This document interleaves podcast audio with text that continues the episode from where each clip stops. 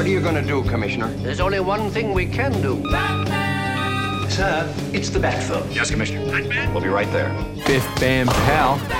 This is Batman Land. Be careful. Maybe a trap. Each week we chat about the 1966 Batman TV show. We're Batman and Robin, the crime fighters. We discuss the episodes that air this week on SBS Viceland. My name is Dan Barrett, one of the original founders of New Batman Land and a digital editor here at SBS. So let's go, Robin. I'm joined here in the studio by my excellent co-host Fiona Williams. Oh. Fee, how are you doing? I'm exuberant, Dan. Fantastic. Joining us in the studio is our extremely talented co-worker Farah Seljo, who is often heard punning in the office. Exactly.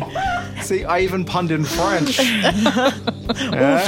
Oof. Oof is the word of the day.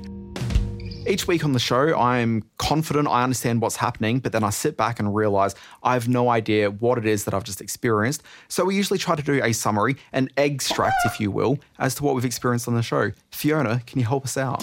Oof. I'll give it a red hot go. I will say off the top that this one is problematic in the extreme, but uh, we'll get to that, I suppose. Anyway, the very foundation of Gotham City is threatened in this episode by a genius constitutional expert and master explosive specialist known as Egghead. It's Mr. Egghead before other people, not Eggy Baby. He hatches a devious plot to take over the city's lease from its native landholder, Chief Screaming Chicken. My face is so red. Every five years, there's a ceremony to renew Gotham's lease in which the chief is presented with offerings from the descendants of Gotham's original settlers. The original land was leased from the Mohican Indians for the price of nine raccoon pelts. all of whom are currently, surprise, the richest men in Gotham. And naturally, Bruce Wayne is one of them. Anyway, old Eggy comes scarily close to revealing Batman's true identity when he deduces that only an extremely rich man could have the time to devote to crime fighting. Crime fighting is such an expensive hobby. In a break from tradition, the cliffhanger has your man Bruce in the hot seat, hotwired to a machine that has the potential to scramble his brain. It will leave you an empty-headed fop. Suffice it to say, Bruce applies mindfulness techniques to stop Egghead from frying him to a crisp and gleaning his incredible secret. Therefore, you must be Batman. And in a splat filled finale, Egghead winds up with egg on his face I guess I laid an egg. as Batman saves the day and restores the leasehold of Gotham back to the way it was. Yeah, now there's definitely at least 12 different things going on in this episode. Yeah? 12 Agreed. different things. Okay, but um, there is one thing that I think we probably need to address sort of front up. Let's front load this and then we'll try to delve with some of the egg ridiculous aspects going. Yeah. We are forward. SBS. we got to tackle the big egg in the room. Yeah, that's it. I mean, and the thing is, as SBS, we do have a responsibility to call out this kind of thing if we hmm. recognize in one of our shows. So when we first started doing Batman Land, I was very concerned based on the way that the show deals with some very broad stereotypes and caricatures, that there'd be a few things that don't culturally fit with how we perceive things today. And this episode, surprisingly, it only happened midway through season two. I thought we would have had to deal with this well up the front. okay, but we've made it this far. But we do have to deal with this thing. So there's a character in this, and the storyline, I guess, more broadly, is really quite offensive to Native American people. Oh, you are one heck of a fine pale face. Hmm. Yeah. There's a lot of red face, and there's a lot of all the kind of things you think would be in a 1960s show dealing with Native Americans are in the 1960s show dealing with Native American characters. How? What? When? Where? Yeah, so I mean, straight up, we're talking about Redface, and we do have an actor playing the role of Chief Screaming Chicken.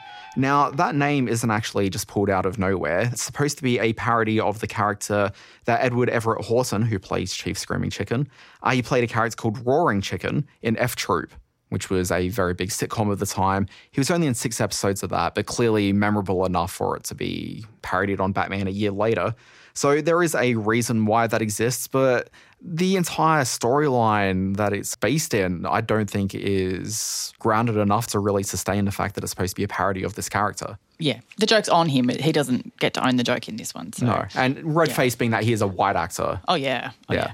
And this guy, he was a comedic actor who had been acting in Hollywood since the 30s onwards. So he's got some legacy behind him as a comedic performer, but he's found himself in what's become a fairly racist role. Yeah, no, I think it's pretty apparent and quite awkward and yeah, very in your face, especially I guess when um, Batman goes to meet him in that first introduction. It's Uh, with the awkward handshake. the awkward handshake, the unnecessary language, just the whole tone and the setting. Yeah, just it comes across quite bizarre, especially considering what other aspects of the episode. Like you said, there's so much going on. It's it almost didn't need to be that intense. I sort of felt watching it. I felt like there were so many other aspects of egg puns and uncovering Batman's true identity, which I thought was so massive, but somewhat brushed over by the fact that you know his interactions with with a Native American Indian was quite awkward. Yeah. Now, Now, necessary, yeah. I think there's an argument that could be made, and I don't think it's a good one, that because it's Batman and it's cartoon like, it's strong caricatures, that you can have a Native American Indian look like the very stereotypical depiction of a Native American Indian. But even so, there's something about it just feels gross. Like, I don't think that's a good enough argument. Yeah, no, I don't think so either. I think you could have at least had him look a particular way for a brief scene or Yeah. a couple of scenes, which he isn't obviously featured a lot, but enough for it to kind of have that undertone. But I think the language and what is done around it is probably what makes it the most awkward. Yeah, the mm. language isn't great. And I mean, if they just had the character be a man in a business suit, because it is a man in a business transaction, that, that that's entirely what it's supposed to be about, and just had like some feathers or something, it's still not great, but you know, at least it's. Yeah, and to sort of Something. Yeah, and to also have Batman sort of drive out into this area that's a little bit more open land and wilderness esque. Yeah, he's living by the side of a highway. Yeah, it's Yeah. it's a bit it's a bit unnecessary for someone who's supposed to have such grand power as well.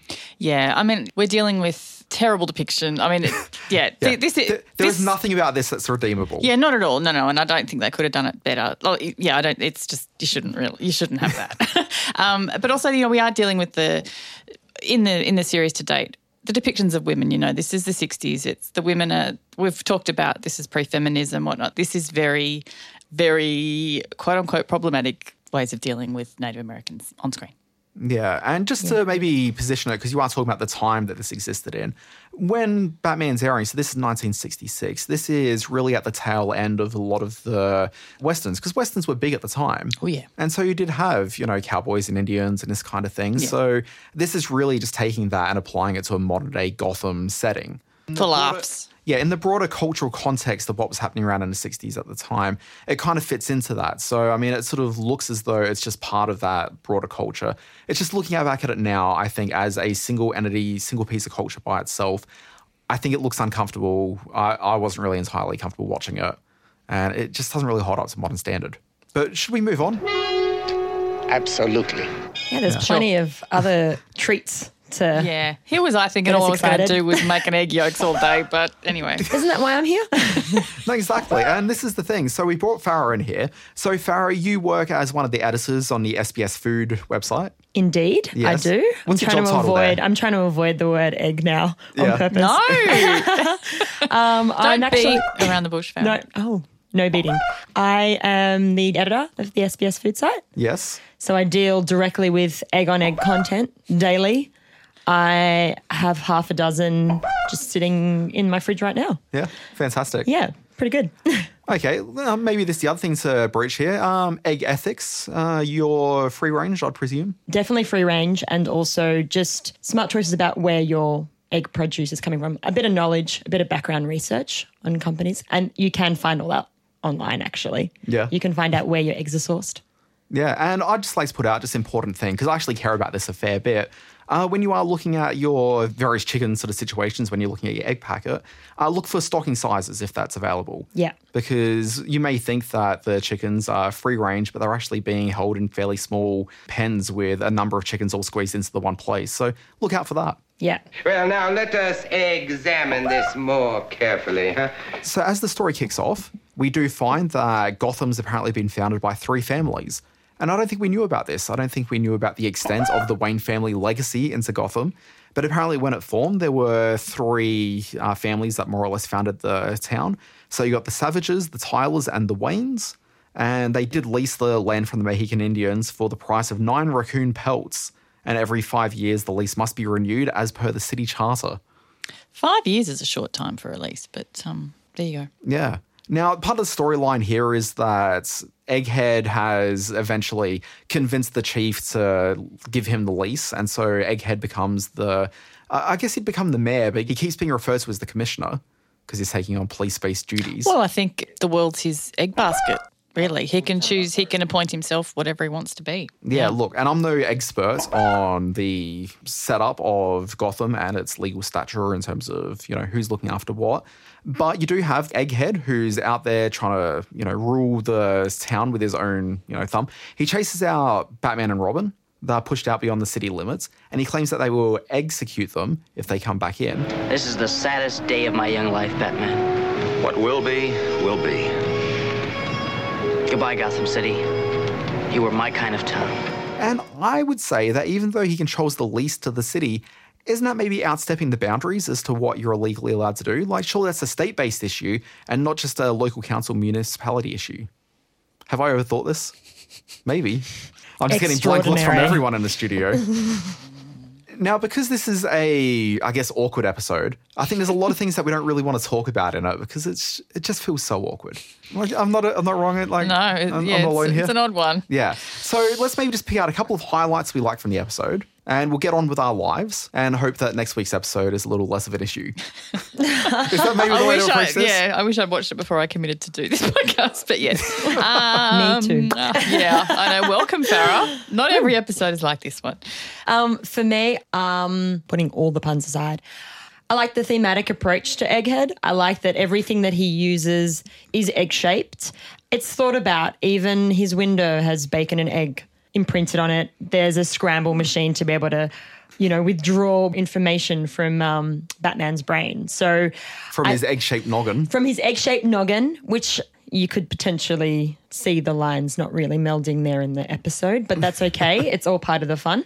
I do like that he tries like laughing gas, makes them laugh. I think that is a killer weapon idea. I think more people need, need to use it. I think laughing gas is genius. Personally, that that would be my weapon of choice going forward. Should I need to ever need a weapon, laughing gas is the one. Also, don't understand why Batman just happily, readily has a sad tablet in his pocket. Yeah, he's just carrying the uppers and downers for yeah, I if thought and he wasn't big on tablets or, or medications or. That's a very good point. He is very anti medication. And all of a sudden, we have a sad tablet that he just happens to have on him, which I was very disappointed about. No one in this world should ever have a sad tablet. Whatever it is, it's it's awfully funny. I want to ask you quickly, as a food expert, or the food expert in the room at least, it's claimed in the episode the egghead has a diet consisting of grade AAA white eggs. Now, is that the only thing he's eating? Can a man survive on eggs alone? Look, high protein diet, obviously, good mm-hmm. fats. Yeah. Um, Obviously, if he was moving into the vegan territory, this would be quite controversial for him. He probably wouldn't have gone for the egghead approach, should that be the case. I'd say highly, highly nutritious. Personally, I love eggs, scrambled, poached, fried. I think having a loose egg in the house is always good. You never know when you can whip up a crepe, an omelette, some muffins. It only takes one egg. An egghead is that, even though he eats a really obscure AAA white egg diet. And we'll just toss that in the egg basket with the other anomalies of the episode. Mm-hmm. But I think highly nutritious. Give me a break, Batman. what about you, Fee? Is there any sort of stand up moments from this episode for you? Well, at first I thought Commissioner Gordon was writing checks his body couldn't cash when he called Egghead the assuredly the smartest villain we've ever faced. Because I thought, come on, really? But then, I mean, fair enough. There- Egghead there's then. a lot of dum dums in the show. There are a lot of dum dums in this And show. he does come quite close to unveiling Exactly. Batman's true identity, which is huge. He twigs that Bruce is Batman. He just sets out to prove it. Also, and he reasons it out quite nicely. He says if Batman's going to survive, he needs a fair bit of money, so he's mm-hmm. probably a millionaire. Also, a millionaire doesn't need to work during the day. Exactly. And also, crime fighting costs a lot of money. tick, Yeah. tick, tick. And it's only as a result of Bruce's super special mindfulness training that he's able to block off the side of his brain that contains all the information about his secret identity. Otherwise, Extraordinary. Otherwise, his brain would be vacuumed up and every his secret would be out. So, fair enough. Egghead is, in fact, assuredly, The smartest villain we've ever they've faced. ever faced. For someone who hasn't seen the entire series, is he really the smartest villain that he'll face? Uh, this is actually the first appearance of Vincent Price's Egghead. Oh, so okay. when these characters come in, it always sounds like they've got a long storied history in the show, but often it's the first time they're appearing. Okay. So unless it's one of the main characters like your Penguin, Catwoman, Yeah. Joker, or Riddler, they're usually just created for that episode. yeah. Okay. Okay, so there were a few things that jumped out at me on this one. So there was a weird moment right at the beginning where Bruce is talking about because he's got the raccoon pelt that he needs to get, mm. and he says that he bought a raccoon coat from a popular 1920s crooner who had fallen on hard times. Yeah. and he said he got it for a pretty price. Is that a specific reference to somebody? I didn't quite understand. What that's in Uh, regards I don't know, but I liked it. Yeah. Yeah, I just thought it was quite a visual reference there. Yeah, I feel they're making fun of someone. I didn't quite get what was going on. Uh, there was a weird mention that Bruce used to date the same girl as Pete Savage, one of the Yeah. other millionaires Yeah. in this episode. Yep. And were they dating at the same time? Like, I, I don't know what that I relationship don't know. is. Yeah, it was a bit of a random reference to Yeah. throw in there. Yeah. But a bit of insight into Batman. Uh, look, very much so. Now, we do have the great Vincent Price in this. And for all the greatness about Vincent Price, I was mostly taken with he's dressed as a chauffeur in one moment as he's kidnapped all the millionaires. And as he's driving along with the hat on, he looks a lot like famed director John Waters. He does, doesn't he? Yeah. that's not Oh, wow. likeness. Okay. Yeah, it's a lot of moustache work, but that's definitely going on. Look, giant egg in a room as well. Uh, there was a moment because everything's egg shaped. There's a moment where Egghead has a bomb, and for some reason, the bomb, instead of just being an egg, it also had like a little bit of a plastic Appendage? shape going around the side. And, uh, oh gosh, uh, it looked a little bit more like Egghead's head, I guess. Yeah, it looked a bit a, a bit obscure, a bit unnecessary, a Yeah. bit a bit wild. Bit below the wild. pants. Yeah, a bit below the pants, probably below Egghead's pants, which is not what anyone needed to see. No. Um, but how quickly did they get out of the room once the once the bomb came up? Yeah. Look, there's a dirty joke I want to make there, but I won't. And instead, if we're going to Make talk it. about the.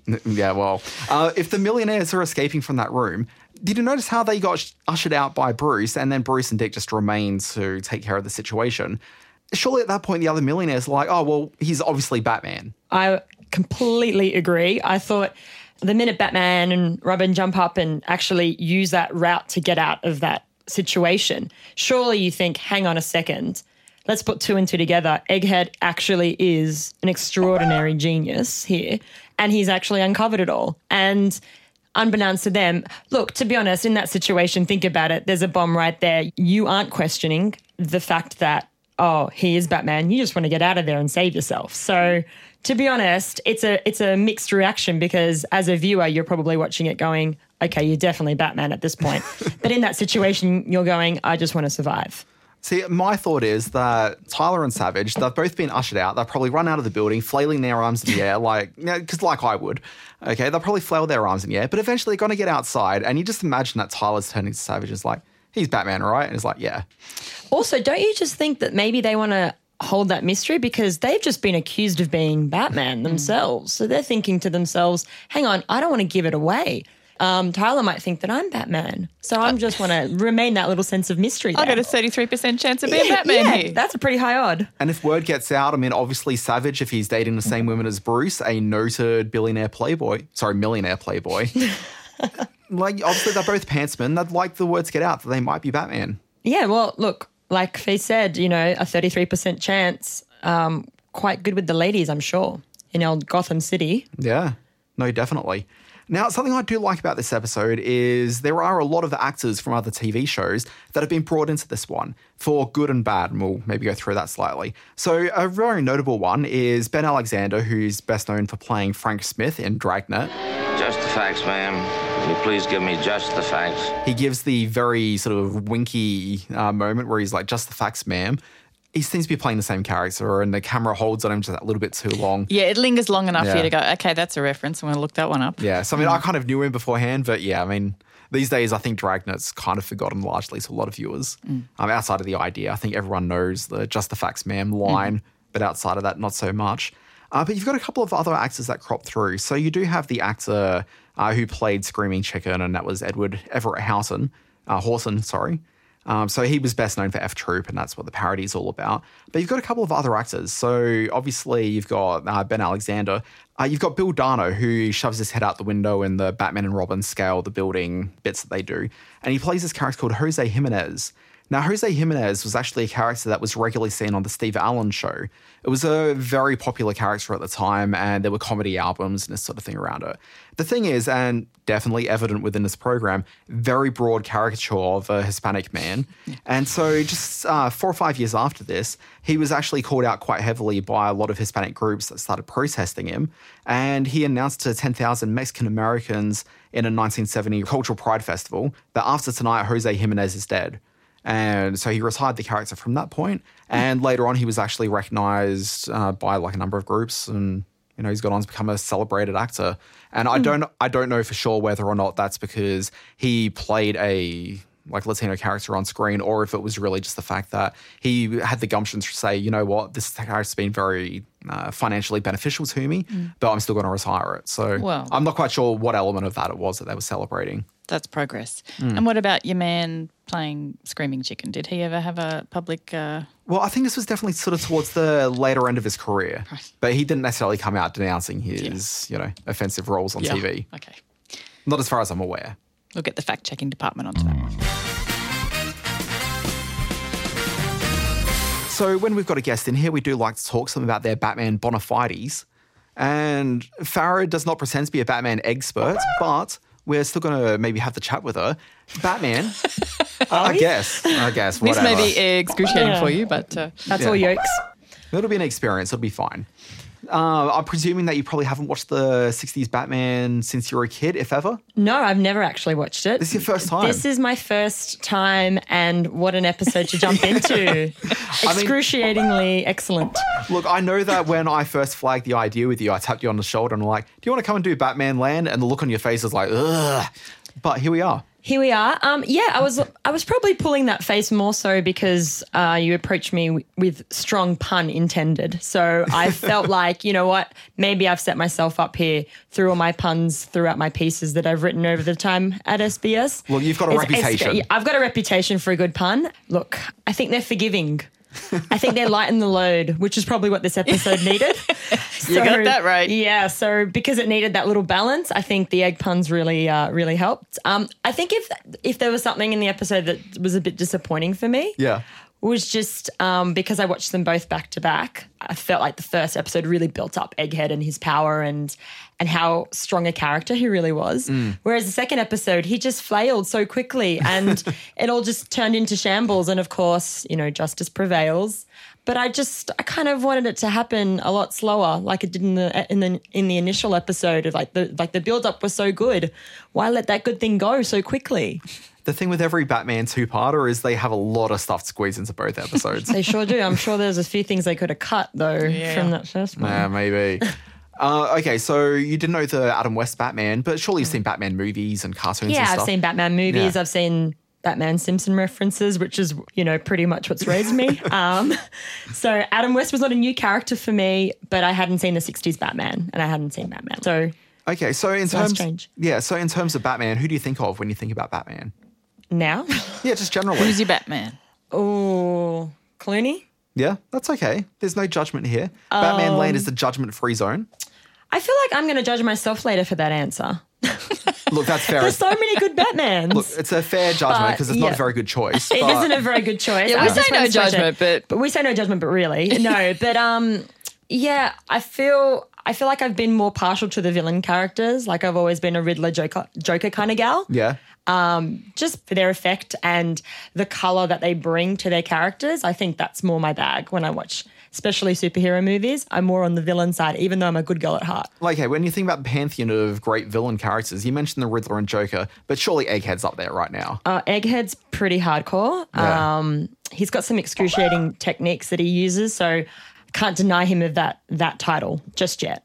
Even though he comes pretty quickly unstuck, Yeah. if you will, during the second episode. We should talk about Vincent Price. He's a notable actor. And it's kind of a notable appearance because in the second season of the show, you've had a lot of celebrity actors come through. And so, for example, Shelley Winters, where you're playing Ma Parker. So you've got actors like that come through and they make a very splashy appearance, but they never came back on the show again. Yeah. Vincent Price is the first one of these big name actors in season two to have a character that actually sticks, uh, sticks to the pan. Um, and comes back maybe in the next season. So season three, there's a fair bit more Egghead. There's going to be more Egghead. There's more Egghead. Oh, excellent. Excellent. I am excited to see this villain kind of flourish a little bit more, actually. Now, I'm a little bit embarrassed because Vincent Price, he's been in, you know, hundreds of movies. He's definitely established a presence. I only know him from the Batman show. Seriously. I mean, I know him broadly from pop culture, but I don't Yeah. know I've seen him in anything else other than the Batman show. Other than Egghead. like lots of classic movies, and I appreciate this is hugely ignorant because they're films that uh, things that you would think I would have seen, but I just haven't. Okay, well, you need to rectify that. No, I do. Well, you know, such a distinctive voice and the arched brow, you know, a mainstay of horror films.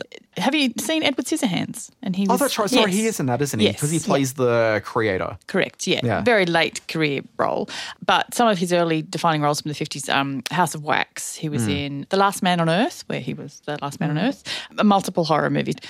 Largely the same performance in a lot of films, but an iconic kind of performance. Yeah, Unforgettable. Very, kind of guy. yeah, very exaggerated, which is yeah, which is great. But I yeah, I only knew him from um, Edward Scissorhands. Mm. That was my only reference to him. So it was very interesting to see him in a completely different, still exaggerated, but a very different tone and feel to that sort of horror dark tone.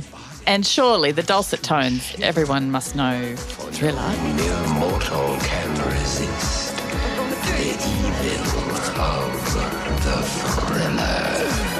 Oh, Michael Jackson's. Oh, Ding, ding, ding, ding, ding. oh, there you go. Yeah, that story checks out.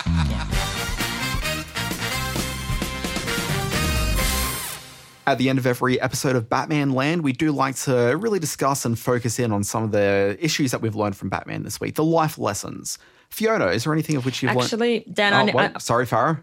My lesson really has to be not to go with Clooney. It has to be Christian Bale all the way. Oh, okay. Has to You be wish Christian to Bale. I- I- recant. yeah, I wish to recant that statement. Um, yeah, Okay, look. I'm that's my lesson. Okay, so George Clooney, he's obviously not in the best Batman movie, but No, I, he's not. I've grown up with George Clooney as a figure in my life. He was Booker in Roseanne. He was Dr. Doug Ross in ER. Look, and then I've seen him in some very popular movies like The Peacemaker and many films since then. That's your go to Clooney movie? I know. I was just thinking to myself, maybe I should get you to come and have a cup of tea with my mother, and you guys can chat over the the Clooney fandom that you're missing out on. Look, I'm happy to spend all day, every day talking about George Clooney.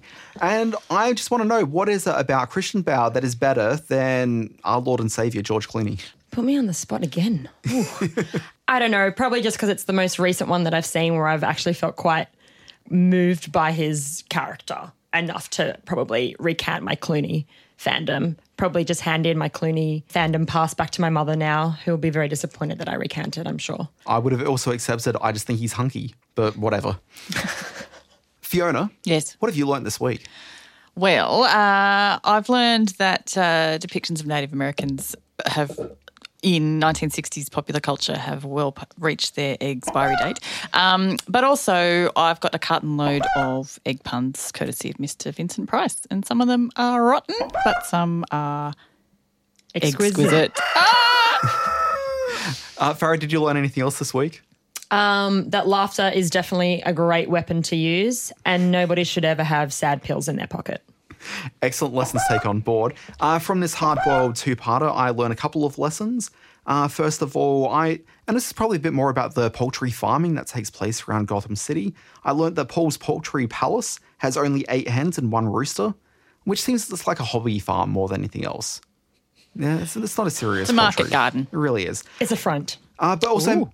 Maybe it is a front. Batman should be investigating a little bit more closely. That's really next should. week. Yeah. Yeah, what is Paul's Poultry Palace really up to? Yeah. Uh, but the other thing, and this is much more of a broad issue, I just learned that good city government is its own reward. Huh. Are you diminishing that very broad lesson that I took away? No, I'm thinking it over. It's Yeah, all me about too. democracy. Folks, this is the end of another Batman Land for another week. Now, Fiona, you spend some time on the Twitter, correct? I do. Too much time? Possibly. Yeah, management isn't here, it's okay. All right. If people wanted to get contact with you on that Twitter, where do they do that? You can find me at anything but Fifi. Fantastic. Uh, Farah, are you on the Twitters? I am on the Twitters, but I haven't been on the Twitters in a while. But if you really need to find me on the Twitters, I'm on at Hufflepuff. When you created that Twitter handle, did you really expect to be saying it out loud to anyone? No. No. No, never. No, that's reasonable. I've just broken my own rule. How does one spell Huff and Puff? Uh, H A R A F N Puff. P-U-F-F. Pretty much exactly how you think you spell huff and puff. Yep. Pretty much. Spelling bee nailed. I've learned a lot about Farah in this half hour. And obviously, Farah is one of our strongest assets here as part of the SBS family. Obviously, working at SBS Food. Where do people find your work? Um, yeah, so if you just jump on uh, sbs.com.au forward slash food, you can find all of our content that we're running and some of the features that I'll be um, writing on there as well. I also believe that you take most of the photographs on the Instagram for Yeah, SBS if, you, Food. if you're on the Instagram's account at SBS Food, all one word, it's uh, delicious and it is totally appropriate to lick your screens. Jeez. Didn't realize that the conversation was going there. People can find me on Twitter at the Dan Barrett. Use the hashtag BatmanLand when you're discussing the show because it helps people follow the conversation. There's so much conversation on the socials. so There is much. after this episode. Very much so. Bingo. Also, leave reviews for the podcast on your various platforms of choice. Apple Podcasts probably being the most popular one, but you know, whatever you choose to use, there's always a way to let people know. Also, share the podcast on your various social media. Helps other people actually discover the program. Fiona, thank you very much for coming along. Thank you very much for having me. Always appreciated. Farah, it has been a pleasure having you on board. It's been exotic. It's been great having Farah in here as one of our more eccentric guests. This has been Batman Land. We'll be back next week with a whole new Batman Land adventure. Stay tuned.